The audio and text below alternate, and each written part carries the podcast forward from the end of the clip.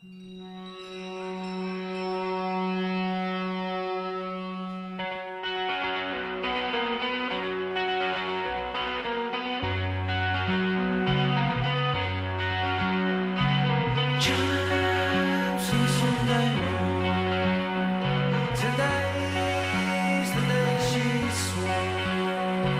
welcome once again to the Nasser Alexander Kucheki Studios for another episode of The Right Haash, episode 12. We've got our starting 11, and now we have enough to have one substitute on the roster.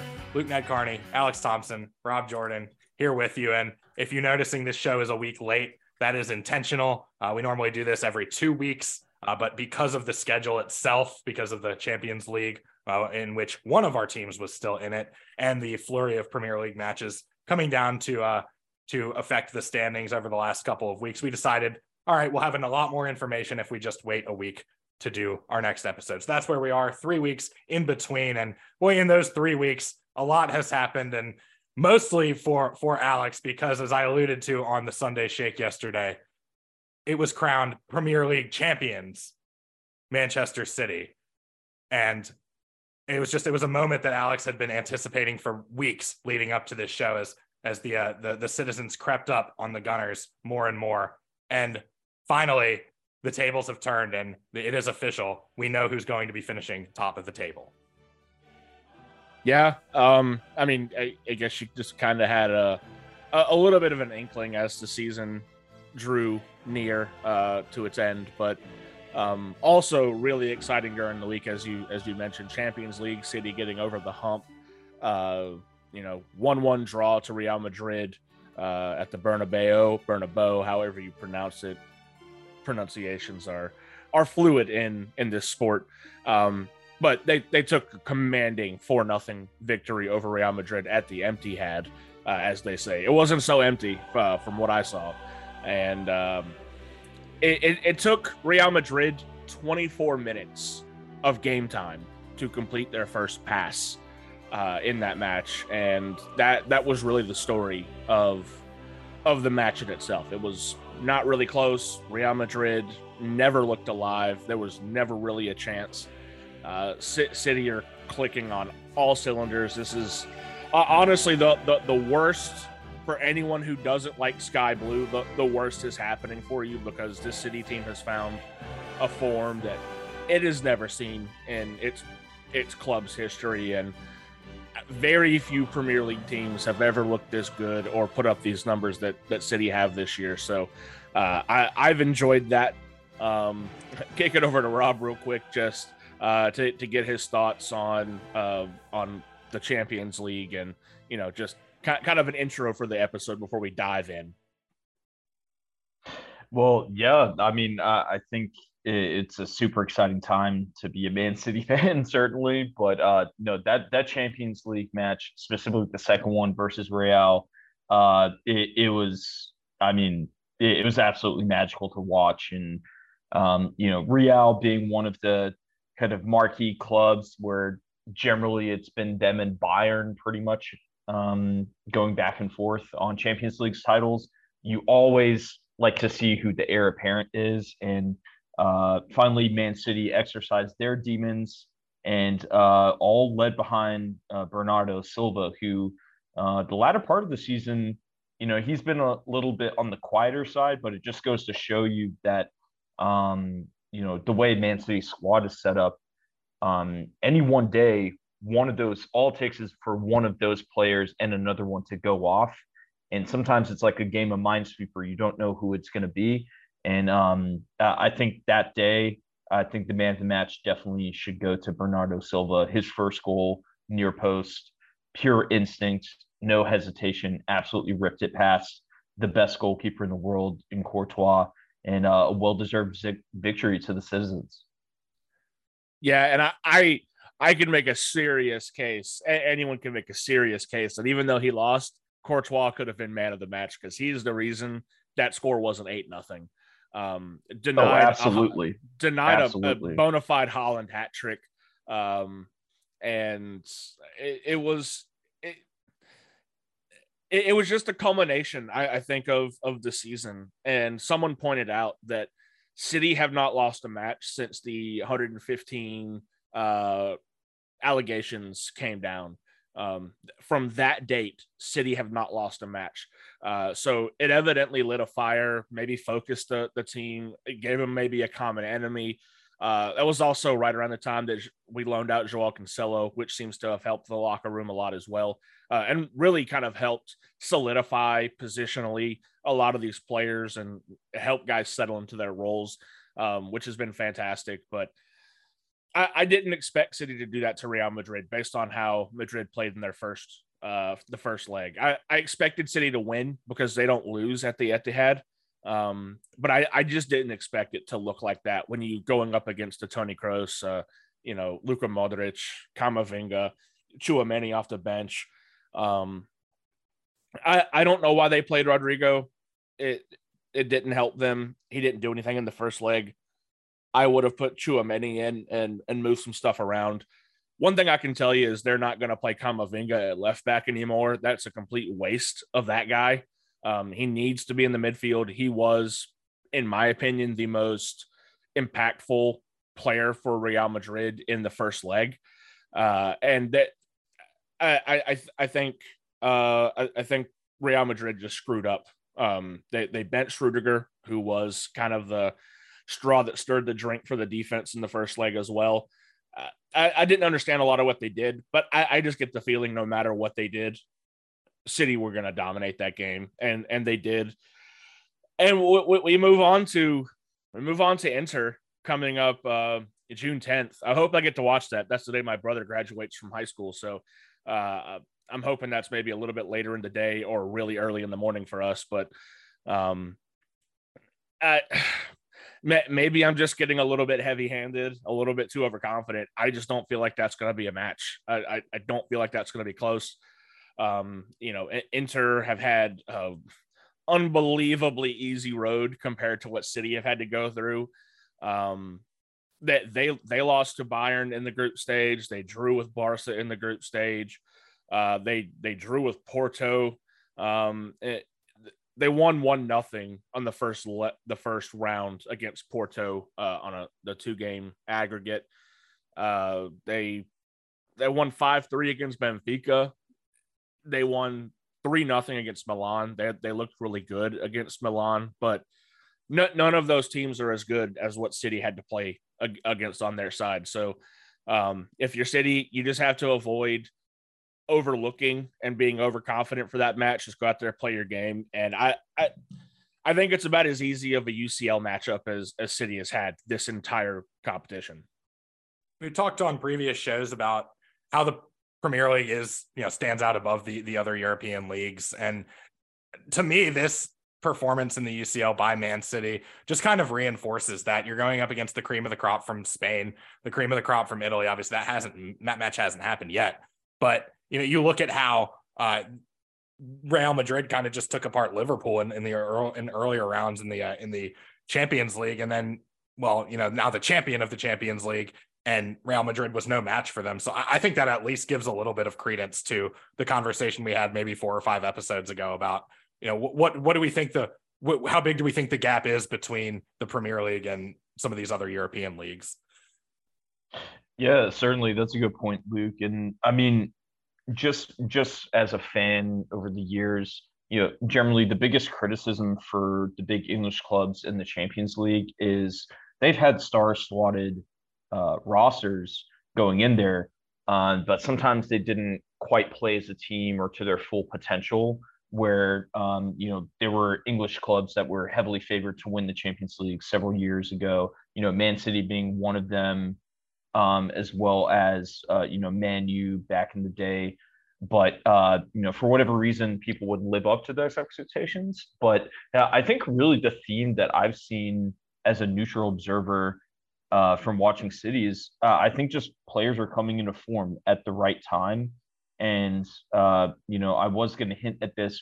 I know last game against Real Madrid, I said Bernardo Silva definitely deserved man of the match there. But I think just a consistent man of the match who's really, I think, been the kind of secret ingredient and the glue that's kept them together is Jack Grealish.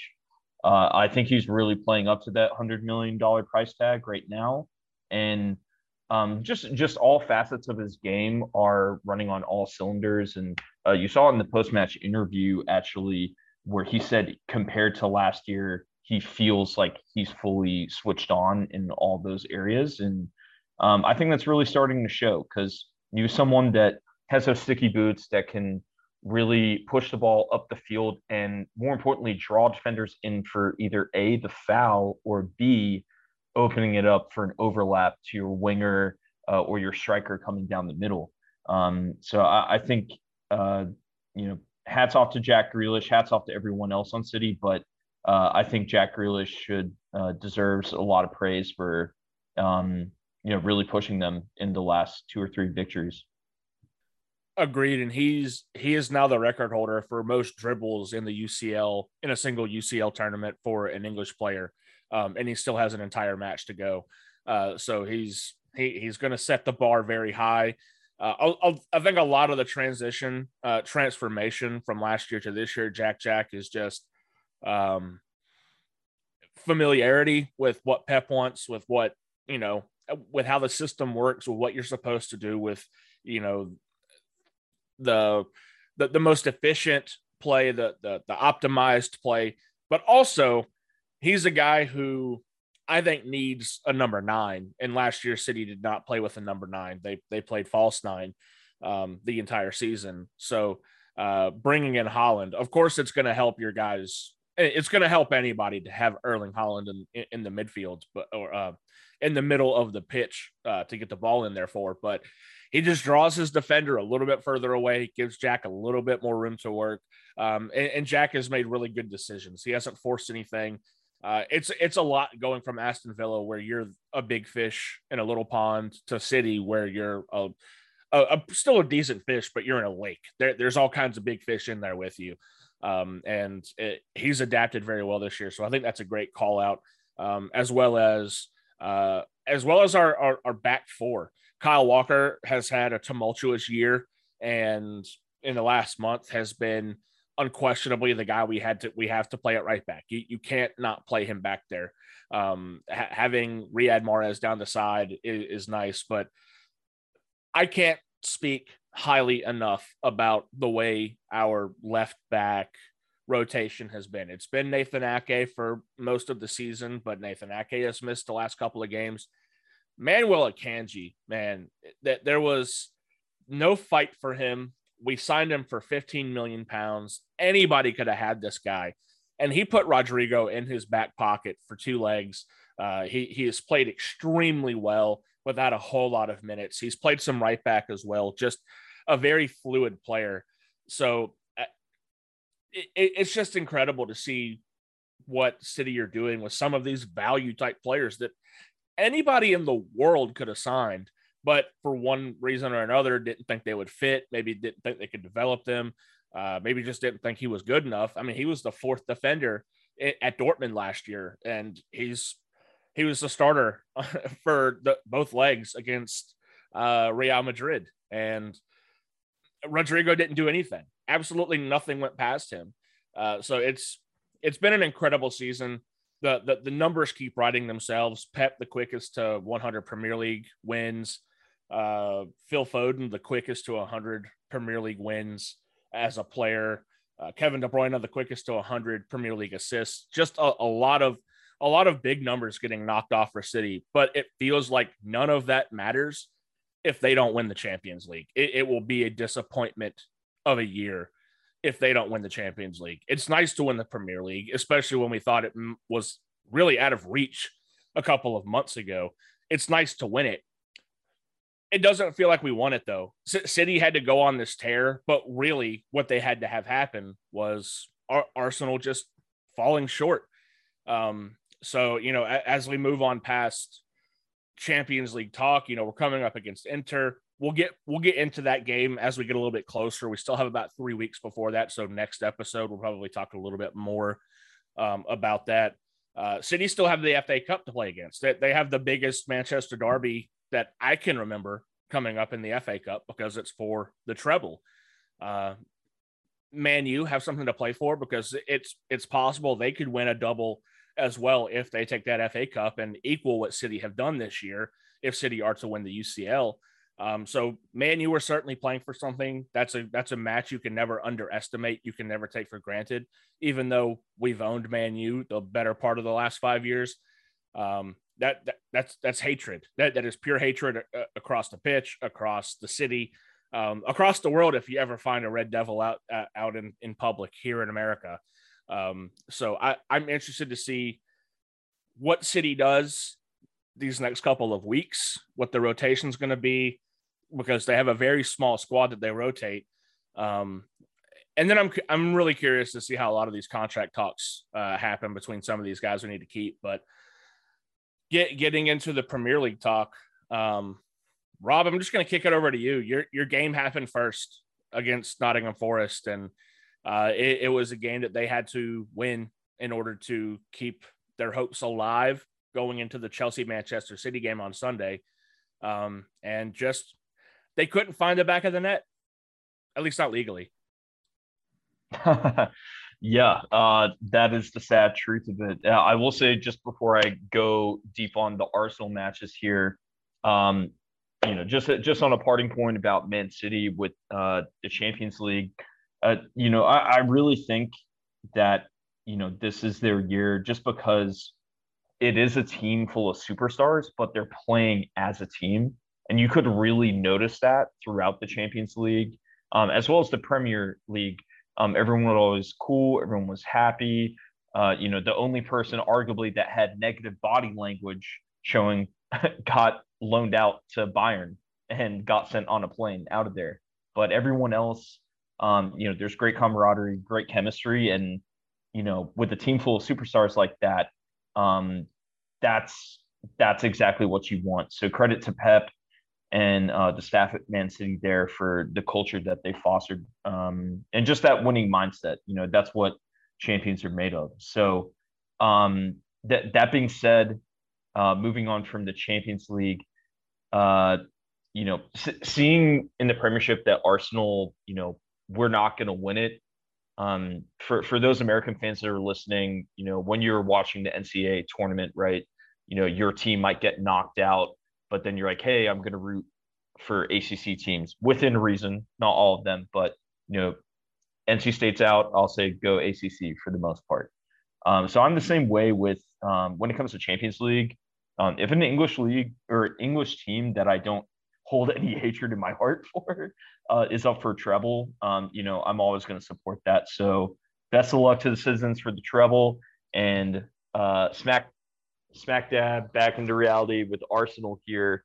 Yeah, Nottingham Forest, we absolutely, I'll say it, we bottled it. Um, I mean, the the possession stats alone are infuriating as a fan. Where, I mean, how can you possibly, right? How can you possibly have over seven, over eighty percent possession? Nottingham Forest had eighteen percent possession. We had twice as many shots, twice as many corners, as them. And it's not like we were playing a B team. We played essentially our starters and we still couldn't find the back of the net, which was very, very frustrating. And, you know, uh, I hope we just go out and smash Wolves. You know, after the Man City loss, that was tough. But, you know, that's why I was thinking, you know, we got that, those great victories against Chelsea 3 1, as well as Newcastle and, you know, those are two very dominant victories. And then to just drop the last two uh, against Nottingham Forest, um, that was a bad beat. Uh, Brighton, fair and square, they mopped the floor with us at home, which is, you know, that's that's embarrassing. Um, you know, would have liked to have that one back, but I mean, at this point, you know, the Premiership is not ours. We exceeded our expectations. We talked about that last time you know, I just want us to go out here and, you know, blow the doors off against Wolves, the last home match of the season, and end on that high, uh, locked in in second place uh, with the Champions League uh, on our minds for next year and the EPL trophy as well. I I have a just a, a question of where you are thinking for next year. Which of the two halves of the season seem to be more realistic version of Arsenal that we get next year. The first half that had the eight point lead on City. Uh, and I'm not necessarily going to say like the team that lost to Nottingham Forest. I understand all that, but the, the team that kind of started the slide, I, I say minus Saliba, right around there. Is is that more the team that you're expecting next season, or are you expecting going forward that team that just absolutely lit the Premier League on fire? What what where does the truth lie with this Arsenal season going into next year? Uh, not not to have a cop out answer here, but it it really depends, and I think the main thing it depends on is squad depth. Where where we started to slide was later on in the season once we had notable injuries and notable positions, and you know we didn't quite have the depth on the bench, which you know our bench players weren't bad by any means, um, but you know, on certain days, certain players had bad matches where, you know, if we had a deeper squad, we could pull from, you know, reduce injuries. Um, you know, I, I think it's really going to depend on that. And, you know, we, uh, I think we're going to be aggressive in the uh, the summer window here during the off season. Um, you know, if we're going to get anyone on loan or direct transfer, um, I think you're going to see some moves being made. And if those moves are made to strengthen, uh, first of all, to pay the guys we already have, but then uh, strengthen our bench, I think we'll see more of that uh, first half of the season Arsenal, where we were calm, collected, aggressive, hungry, tenacious. Um, but you know, if we don't sign the right guys and we don't fill out that squad depth, it could be closer to that second half slip of the season. You know, you saw where Saliba and Tomiyasu, two defenders, went down, and ever since then, I'll be honest, our defense was kind of in shambles. You know, it'd be a game of hot potato. One game, Ben White would have a bad game. Um, the other one, Tierney would have a bad game. Um, Gabriel would even have bad games as well. So, um, yeah, uh, I think it just comes down to how aggressive we are in the off season and um, I think I think we stand a good chance to be back in the running again if we do that.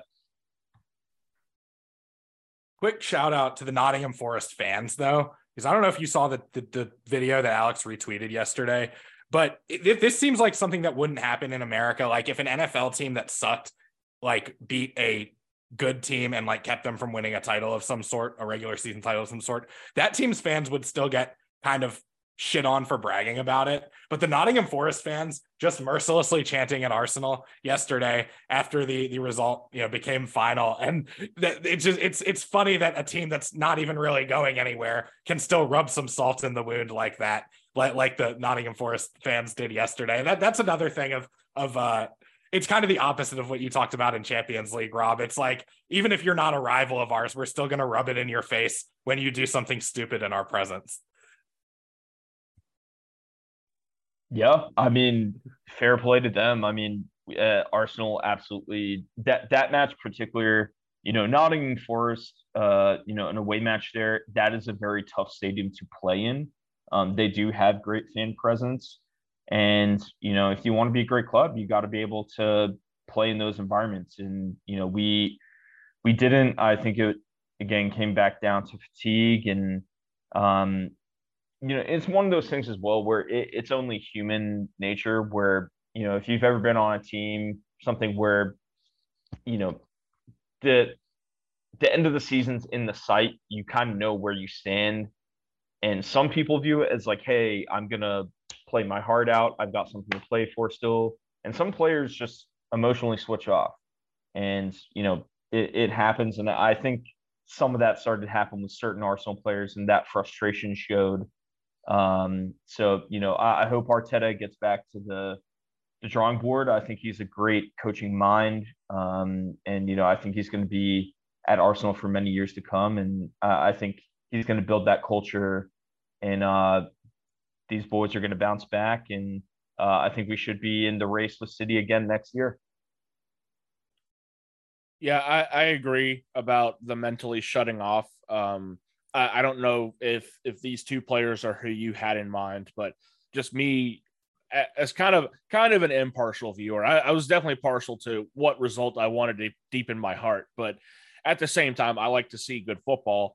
Uh, Saka and and Martinelli just absolutely ghosted the last two matches of the season.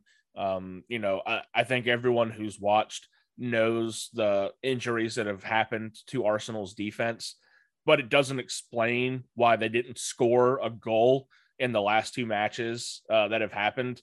That's something that they need to do against Wolves, I think, just to carry some semblance of momentum and, you know, okay, guys, you know, the, the, the fire isn't that bad. We get to go back into next season. We're in the Champions League. We, you know, set, settled at second in the cha- in in Premier League uh, and only Arteta's second season.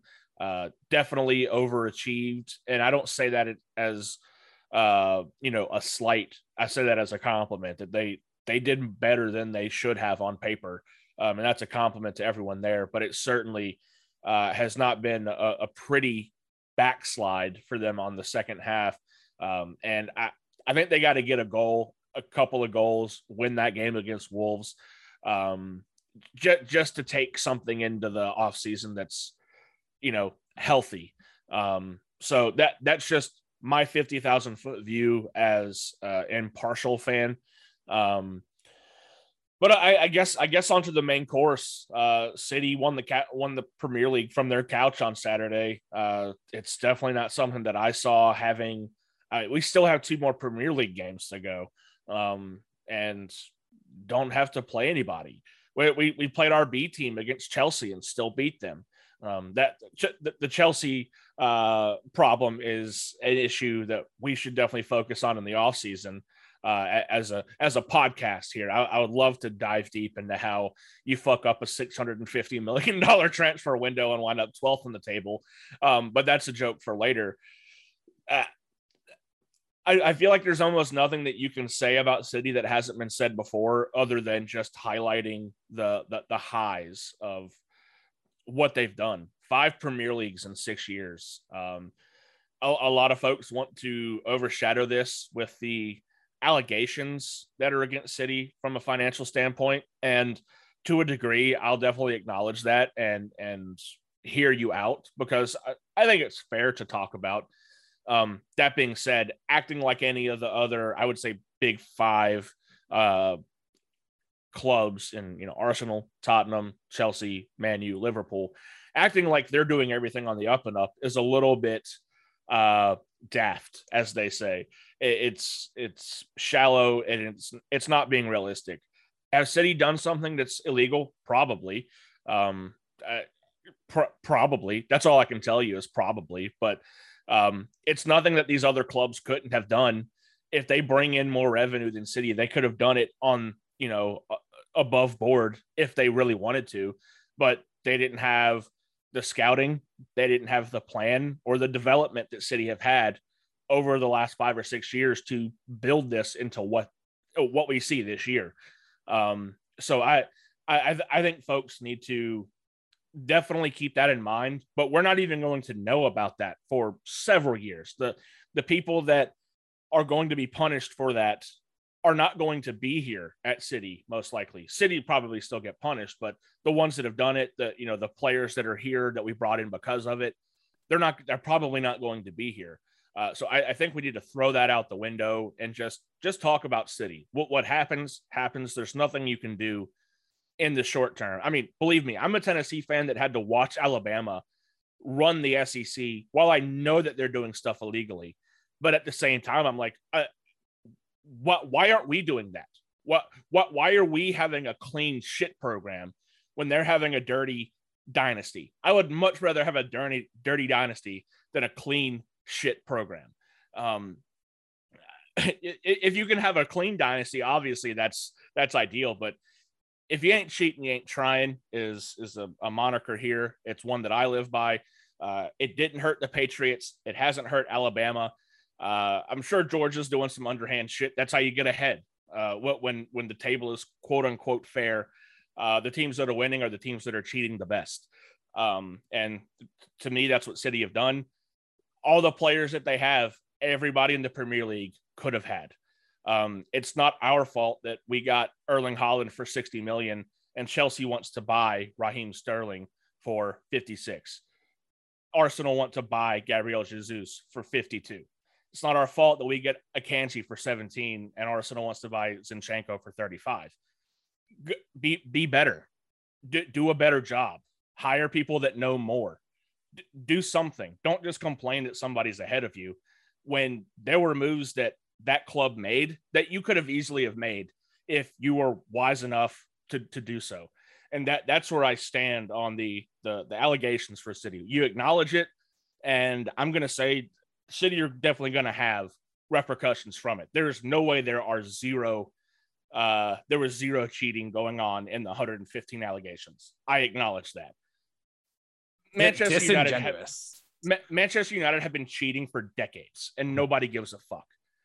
Chelsea, Liverpool, yeah, exactly. My favorite, my favorite, one of my favorite words in the English. That was the word you were looking for a couple minutes ago, and I, I was like disingenuous. And, to me, it's like Tour de France, where everybody cheats. Like everyone in that race fucking cheats. Like when Lance Armstrong got was became a pariah because of what he had done. Like who gives a shit? Everyone else was doing that too. Steroid era in baseball. Barry Bonds becomes a pariah because of what he's doing. When it's a, that shit's available to everybody, you know. So so I, I kind of agree. It, it, and we, we see this all the time over here in America with what you alluded to NCAA violations here in North Carolina. The University of North Carolina had fake classes for athletes for the better part of two decades and never got in trouble for it. So it's it's a very very much a uh, a universal type thing across sports. Rules get bent, uh, loopholes get found, and and like you said, the, the justice will come when it comes. You know that's that's not really anything fans need to be worrying about because well there's they have no control over it basically is is is the point and and and I, I don't think they'll get off scot free either um but but I wouldn't be shocked if like you said every every other team is kind of doing that too. I mean it, p- people will ignore though and th- this is the last point I'll say on it. City had a City had a transfer profit that they brought in Erling Haaland, Kalvin Phillips Manuel Akanji Sergio Gomez Maximo Perrone Stefano Ortega Julian Alvarez Rico Lewis and they had a profit because they developed players they bought three or four years ago and sold them for higher. And that's something that no other clubs are doing. Every other club in the top six had a significant transfer cost transfer that, that they spent more than they sold. City has is up 11 million pounds this transfer window. And that they they brought in everyone they brought in except for Kalvin Phillips has played effective minutes. Um, Raheem Sterling, I can't say that about. Gabriel Jesus, sure, I guess a little bit. Zinchenko, he's working his way in there, but I, we're, we're also going to sell Joao Cancelo for probably close to 70 million pounds, that, and that's not factored in yet. Um, so it, you can have your umbrage with with City. I get that. They, they made a profit in the transfer window, and they signed Erling Haaland. Like, what what more do you want them to do? Well, Alex, all, all I have to say is I've heard from an undisclosed source. Now that this podcast is available to the internet, the powers that be have heard everything you said, and you will receive your hush money in a blue Etihad bag on your doorstep in the next two to three business days. But uh, they, they have all, they have Venmo. Don't worry, it's already hit. all, all jokes aside, though, I mean, yeah, like listen, let's be real here. Uh, you know, the former Chelsea owner was a guy that made his fortune on the black market and lived on a boat in international waters surrounded by armed guards. And uh, nothing illegal went on there. Okay. Okay guy. You know so you know th- things are always happening right? And you know i don't want this to necessarily take over our conversation because we'll have a lot more to talk about it you know as it develops over later in the year. But you know it it, it is a slippery slope. You know, the people from other big clubs that are saying they're like, oh, crucify Man City. Like, you got to separate the players from the organization, which I think that's probably credit to Pep and credit to the organization that they've done that because, you know, you made the point, Alex, that ever since those allegations came out, Man City pretty much just locked in as far as the players and Pep.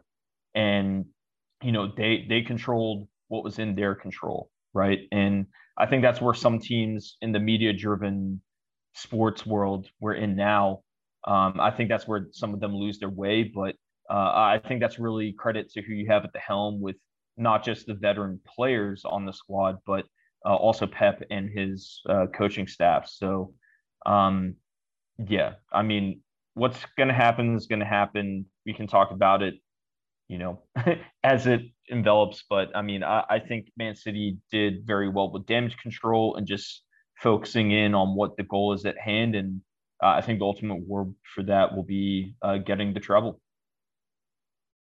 Yeah, absolutely. And uh, as I said, that there's no there's nobody that City has purchased that was unavailable to other teams.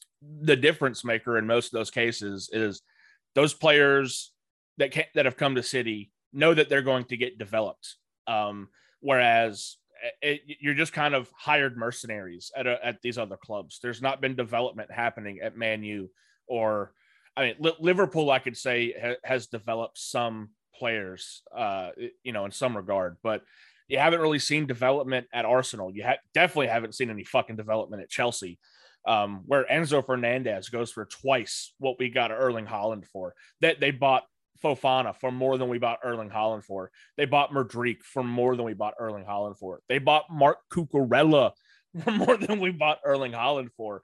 And at, at some point, you just have to say, stop being stupid. It doesn't matter how, how City got their money. What matters is the amount that they've spent, and they've spent less than a lot of uh, a lot of the big teams since Pep has been here. And that's just a cold hard fact that no one wants to deal with. We just want to say, ah, City, dirty oil money. If you don't like dirty oil money, you need to stop following the Premier League now because Newcastle's right behind us and probably West Ham if Manchester United doesn't accept this offer uh, from from the other oil guys out there that they're going to go buy they're going to go buy a Premier League team. So I, I understand the, the purists. Don't worry. It's happening to my favorite sport in the world, college football, but you have to adapt and accept what's happening. It is uh, uh now 100% about money.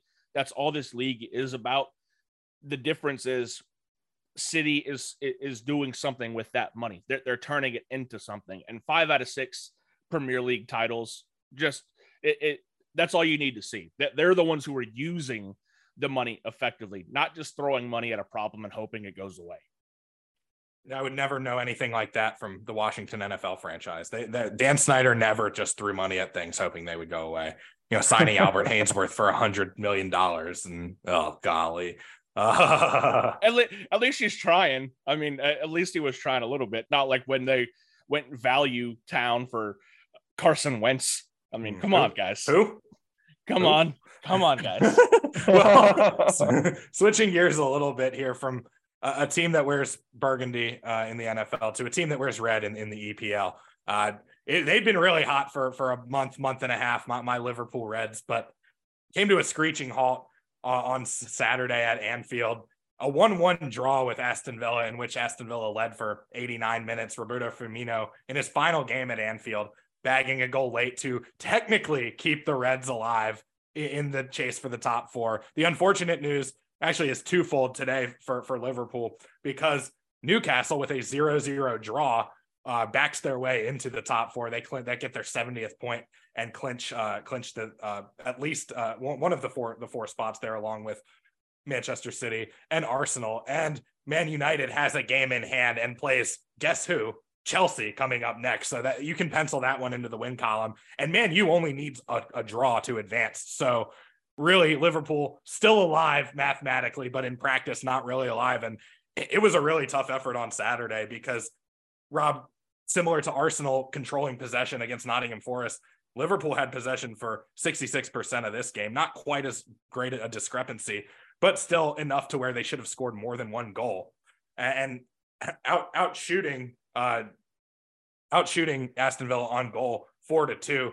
Good goalkeeping from uh, Argentina's Emiliano Martinez for Villa. Uh, you remember him from the World Cup, um, but it just just a really disappointing effort. Cody Gakpo had a goal that was taken away uh, uh, by VAR. He was offside call, unfortunately, um, but not not a great way to send off the four guys who are uh, are leaving at the end of their contracts. Uh, Firmino, one of them, Naby Keita, James Milner, and Alex Oxlade Chamberlain, uh, the other four. And the fun fact about uh, about Liverpool here, and we're talking about streaks. This will be their first time if they don't make it missing the Champions League since 2017. So that that is a little bit significant. We've had that would be the first time in seven years uh, that there won't be this shade of red in the the Premier or in the Champions League, and it's just it's just really hard for me to see Chelsea giving Man U a game when Man U has that incentive in front of them. Yeah, I mean it's uh everything was in Liverpool's hands. Um, it, it, they the best thing they could have done was win out the season, which uh, they had a very good shot at doing that. And, you know, to their credit, you know, it was a draw. Yes, very disappointing. But, you know, they haven't lost in their last five, four wins, the last one being a draw. Um, but, you know, some other things had to go Liverpool's way um, for them to make the European uh, or UCL championship squad.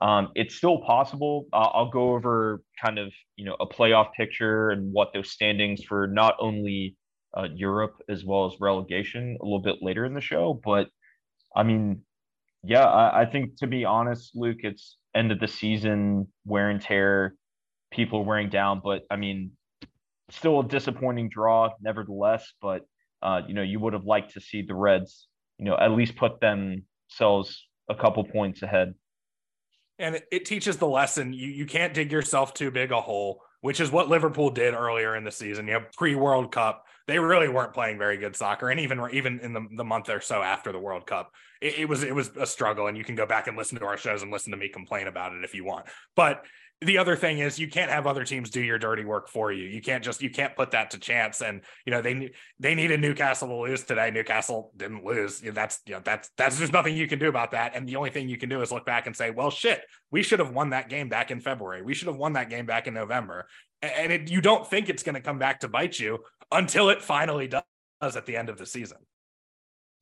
Yeah, and uh, the, the two glaring things I, guess, kind of on the second half of the season for Liverpool that I see are both draws to Chelsea. And lo- looking back at that, that's just that is not a good feeling. That's four points dropped to the 12th team on the table right now.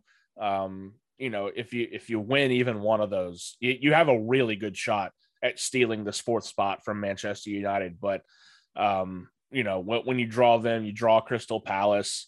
Uh, it, it's just I mean, uh, and of of course, drawing Aston Villa, it, it, it doesn't it doesn't feel great to to do that, especially looking back at the end of the season, just adding up the points that you know in your heart you should have had.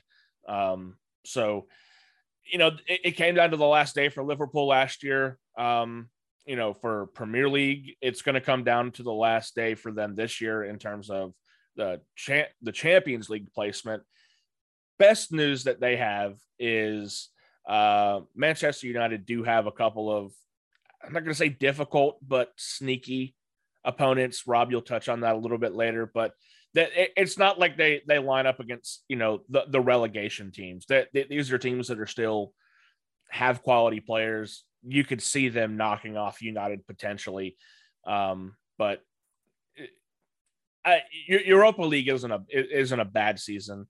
Um, I would say with as decent as the Premier League has been this year, uh, you know, Liverpool has a couple of things to fix next year, and they'll be right back in the Champions League contention. I have no, I, I have no doubt in my mind about that.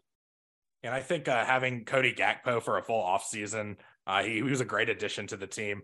Uh, of course, Mo Salah is my favorite player in English soccer. I, I, still really want his jersey. He he unfortunately wasn't really a factor on uh, on on Saturday, and uh, it, it's it's kind of as he goes, Liverpool goes, and it, it seems every game where he scores early, where he's in sync, Liverpool usually wins. And uh, credit to Aston Villa's defense. I mean, they, they came in with a game plan here, and, and they stuck to it. And and that that's the only thing you can do is tip your cap to him. And uh, unfortunately, I wish I wasn't tipping my cap at the end of the season. As is all.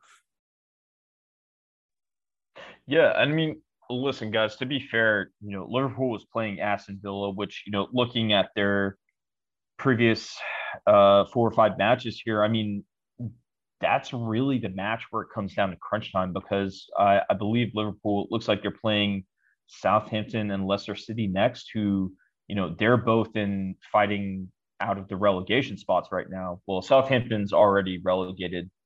Um, but you, you know, at, at this point, Aston Villa, you know, they're essentially fighting with Liverpool for that European um, uh, Europa League spot. So, you know, that they knew going into it that that was the last big hurdle for them. And, um, you know, so sometimes it's one bridge too far, but uh, Liverpool still, um, the fact, uh, like Alex said, they're still in European competition, which that's nothing to be um, looked down upon at all. Um, you know, the fact that you are in international competition bodes well for the club, and uh, you know, the the fact that you guys honestly even finish top six based on how your season was starting to spiral out of control right out of the World Cup break, like you uh, identified earlier, Luke. That that in itself is a moral victory for you guys. So I mean, I think you cut your losses, you know, take what you can get, and you know, you just rebuild from there. Yeah, I'm just I'm so excited to watch both of y'all's teams in, in the in the in the uh, in the Champions League next year, and and, and not mine. That's just such a great consolation prize. at, at, at, le- at least Real Madrid won't knock you out next year. Yes, that is correct. That is so, correct. So silver silver linings. You get to go beat up on uh, Jose Mourinho out there, who apparently it's some some big career milestone that he won the Europa League this year. Um, uh, I, I, could do a whole show on on Jose Mourinho and why it's bullshit that everyone's giving him credit uh, for for winning there. But um, it's it's still a cool competition. There's still a lot of really interesting teams, and you know, uh, honestly, if City wins the UCL, it's it, it would almost be cool to to at least go play against the squads that are typically in the Europa League because it's a whole it's a whole different group of of teams and you, you have to adapt and play a little bit different style of football in order to to play against those teams. So it's it's a new challenge and sometimes it makes you better. Um, who, who were the Premier League teams that were in the Europa League competition this year? I don't remember off the top of my head. Uh, Arsenal. Um, I think Tottenham was in there. Um, I'm looking it up now. I, I, I think it was Arsenal Tottenham, if I'm not mistaken. I thought Tottenham was in was Tottenham in Champions League this year because they think, finished top four last year. Yeah, I think Man U was in Europa League. Oh, that's right. It was Man U. It was Man U and Arsenal. Uh, we yeah. Europa, and then West Ham was in the Europa Conference League, which yeah, uh, that's the thing below. Which, to be honest, I don't. I didn't even know that was the thing. I don't pay attention to it at that, all. That's that's what Aston Villa will be in this year. I believe. I think they've locked yeah. that up that they are well, that one. Yeah, I'll, I'll I'll go over all those scenarios here in a second. But uh, yeah, I mean, uh, it, it's still a good mix of teams, like you said, and um, either way, I mean, all our clubs being in European competition, like that, that bodes well for the future of the clubs, um, and you know, attracting new talent. It's kind of like when you you go to a bowl game in college football. You're not going to the CFP, but you go to like, you know, the Holiday Bowl or the the Alamo Bowl, the Music yeah. City Bowl. You get those extra practices you get that extra televised game that people are going to be watching. You get you know you give everyone else a, ch- a, chance. You know, if, if you're recruiting somebody in the area where the game is being played, they could show up at the game and take an unofficial visit of sorts. Like it's the same kind of idea for sure. You'd rather be having team activities and playing than not. Yeah, so it, it's funny because all our teams get to do that, right? Uh, they get to play in European competitions, so they don't have to do something like Food Line FC and play against fucking Wrexham FC in Washington D.C. Are you shitting me? Aren't they coming to Chapel Hill too? What? Uh, isn't or is maybe that Wrexham's playing someone else? But I know Wrexham is playing a game at Kenan Stadium in Chapel Wrexham Hill. is playing against Chelsea. I know that. It, it is literally the dumbest idea possible. that's how that's how terrible Foodline FC is. The fact that he can't be in Europe next year, they have to resort to getting Canadian money from Ryan Reynolds and a guy from It's Always Sunny in Philadelphia. You're scum, Chelsea. You're absolute scum. Good riddance, Food Line FC. Get the hell out of Europe. Imagine losing to Deadpool on the University of North Carolina at Chapel Hills collegiate football ground. yeah, July 19th. July 19th at Kenan Stadium. This is happening, guys. This is yes. happening. Yes, it, it is. oh um, my god, this is so this is so good. We uh, we had to go there to just document. Right, document Haash might have to go. yeah, we might. This might be our first ever people and on just site. dude, it's on site food line FC. You heard it here first. The shitty kitties. Be there. dude. My former place of employment, by the way, for which I have nothing but love. Nothing but love. Come on, Deadpool. You got this.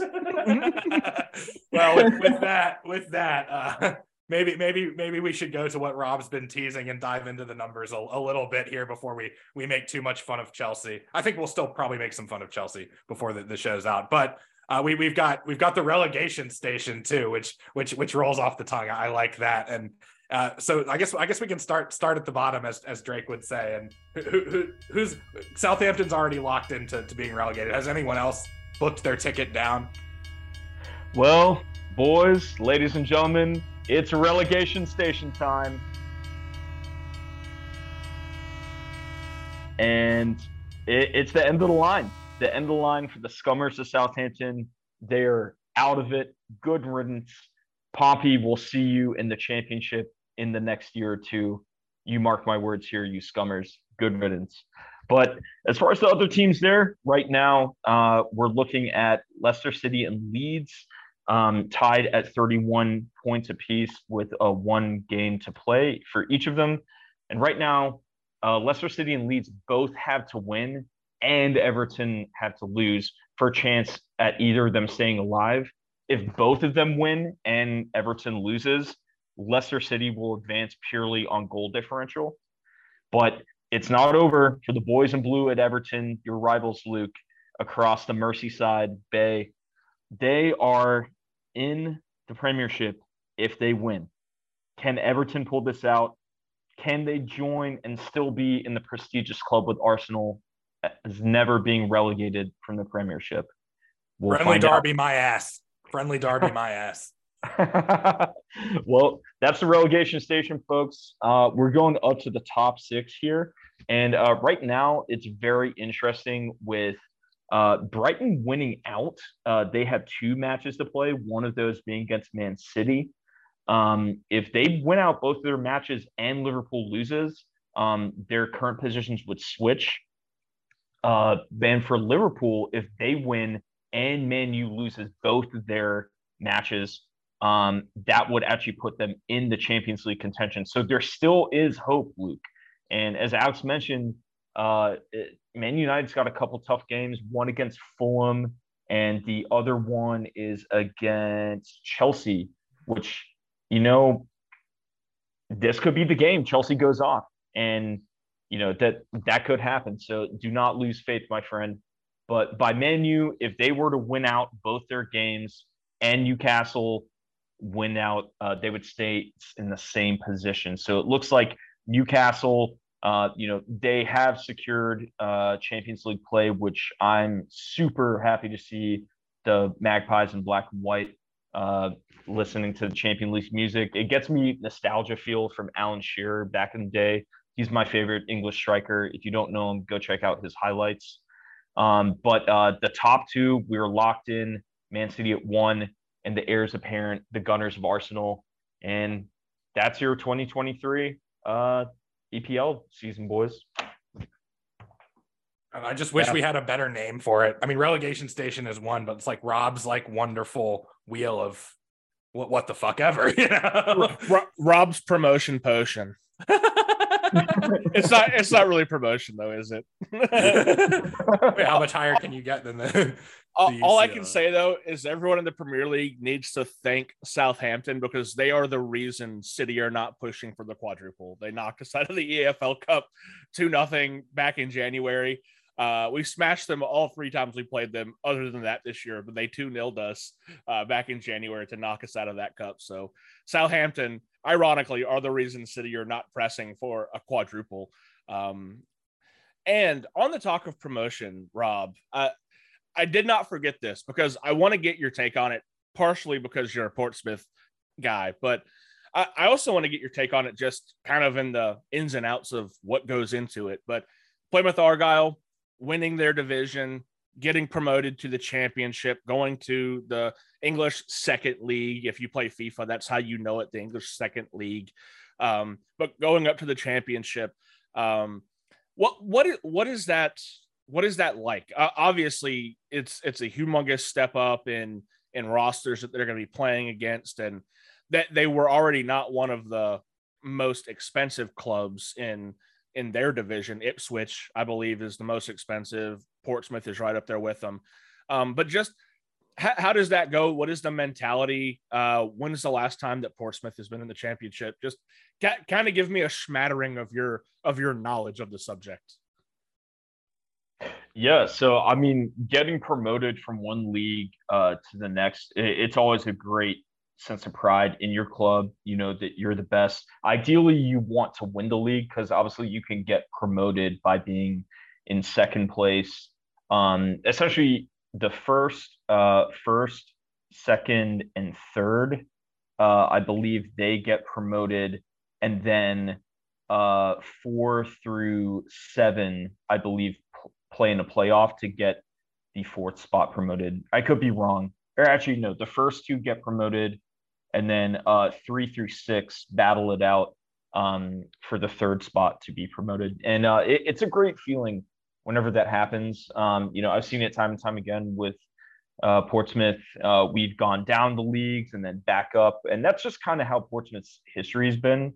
Where like we've been down in the third division before, and I witnessed it like pretty much through my fanhood journey of us going from the third division up to the the what is now the championship, then to the premiership, winning the FA Cup in 2008 and then that's when we started going back down again once we had our own you know financial investigation stuff which we talked about already. So um, that's the life of a portsmouth fan. And so you know plymouth argyle we've got a nice little rivalry with them. Um, from when we were back down in division two with them we would uh, trade back and forth a lot.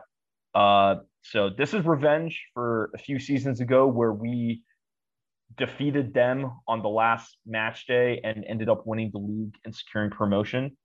Um, I guess it's their revenge where they win this league and leave us here, but we will see the Argyle once more. Mark my words. Yeah, it's it's just really cool, and you know, as you alluded to with you know financial sanctions. Who knows? Maybe City in the next five years will be playing against Portsmouth, and we will have a whole different rivalry to be discussing here, Rob. Um, it, you, you know, you never know. You never know. I, I sincerely hope the way we meet is because Portsmouth makes it to the Premier League, but you know, it's it's why they have four leagues because uh, you know, shit happens. Shit happens in England. I've heard uh I've heard that Portsmouth has a young up and coming player named Hurling Holland, who's bald. So uh, it could be it could be an interesting interesting matchup there if those two teams do meet in five years and those two teams those two players and the, the the one player who's real and then that one player who I may or may not have just made up off the top of my head. Uh, Her- Erling Haaland, keep an eye on him. Did he come to them from Germany? Hopes to win the Champions League. Ha ha ha Haaland. no, but like, I, the only thing I know about him is he's bald, so he doesn't have different ways he wears his hair every every match. See, you can't have any source of power being bald, I don't think, unless you're Pep Guardiola. I don't, trying to think care. of a counterpoint to that, but I don't have one. I, I, don't. I don't care who gets us there. We will uh, play up Pompey, Blue Army. Next season, we will get promoted to the championship. Mark my words. If you, you haven't first, if you haven't seen the video of Erling Haaland going into a nightclub and cooking his own dinner in his own satin pajamas with his own embroidered name on the chest, you need to go check that out on the internet because it is the most Erling Haaland thing on the internet. Uh, ne- next to him going on to Sky Sports with Jack Grealish and just saying "I fucking love you, man" into the into the microphone for everyone to hear. Uh, a, a lot of fun stuff, and just to wrap this all up, excellent season for Manchester City you listen back two or three months and hear where some of my pessimism was, and it, it's it's just really incredible how how City have uh, you know got got themselves back together, back to where they should have been, and uh, still got a lot of work ahead of us. So stay tuned for a couple more right Haash episodes uh, this season. I'm sure we'll do some stuff in the summer as well, but. Uh, we play Man U on July on June 3rd for the FA Cup final, and then we play Inter on June 10th for the UCL final. So City still hunting the the the highly desired treble, which I believe has only been done a couple of times in Premier League history. Uh, all kinds of history being set, but as I said at the top, it doesn't quite feel the same if we don't walk away with the Champions League this year. And of course, we'll see you on July 19th for uh, for Deadpool soccer at Kenan Stadium. Perfect. The day right after my birthday. I'd love to see that stadium burn. remember, remember the 19th of July. the question I have is will Christian Pulisic still be on the team at that point? Oh my god. Uh, who? The the cringe, the cringe, I can feel it from here. Yeah. I mean, it, it, no, it's a legit question. He's the only American I can think of that would be coming of back. Of course, they're going to have him there. It's a mo- it's a money making scheme, man. That's all it is. I don't know, man. He's played like 12 minutes this year, and, and, he costs a lot of money. So, uh, I, I, hope they ship him out for his. I'm sure game. Wrexham will buy him. man, let's all. I'm pulling for that club, not not just on July 19th, but just in general. That's a that's a cool that's a cool story we should get into uh, later on after after the full season is done. For sure, would, and uh, with, with, it, it goes without saying. Once again, congratulations to Man City on a well fought matchup for the EPL, and uh, you know, uh, up the citizens for the treble. I hope they get it. I think they can, and I think they will, and uh, we will find out uh, next time here um, on our next episode. I'm looking forward to it.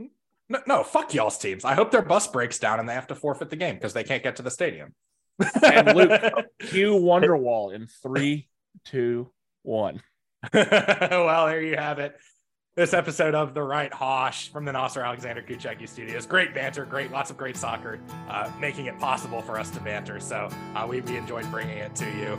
And we will have several more shows coming down as as the uh, the summer the summer kicks on. And thanks a lot for joining me tonight, guys. I appreciate you taking your time, and thank you to the listeners. And uh, before we sign off, just wanted to say what I say at the end of every show. If there's something you'd like us to talk about. Uh, if you have a club that, that you like to hear about or a player, uh, just and we are a show of the people, just like the original Right Haash. So uh, shoot us a message on Twitter at the right haash um, or comment on our episode when we post it. Is there anything you want us to talk about next time? We will absolutely do that. And we will sign off now and come to you next time from the Nasser Alexander Kucheki Studios.